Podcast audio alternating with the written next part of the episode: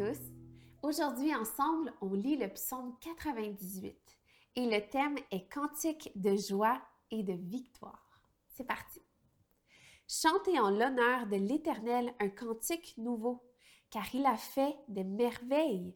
Sa main droite et son bras saint lui ont assuré la victoire. L'Éternel a fait connaître son salut, il a révélé sa justice sous les yeux des nations. Il s'est souvenu de sa bonté et de sa fidélité envers la communauté d'Israël.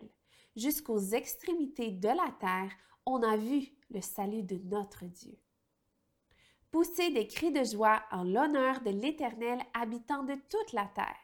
Faites éclater votre allégresse et chantez. Chantez en l'honneur de l'Éternel avec la harpe au son de tous les instruments, au son des trompettes et du cor, poussez des cris de joie en présence du roi de l'Éternel. Que la mer retentisse avec tout ce qu'elle contient, le monde et ceux qui l'habitent.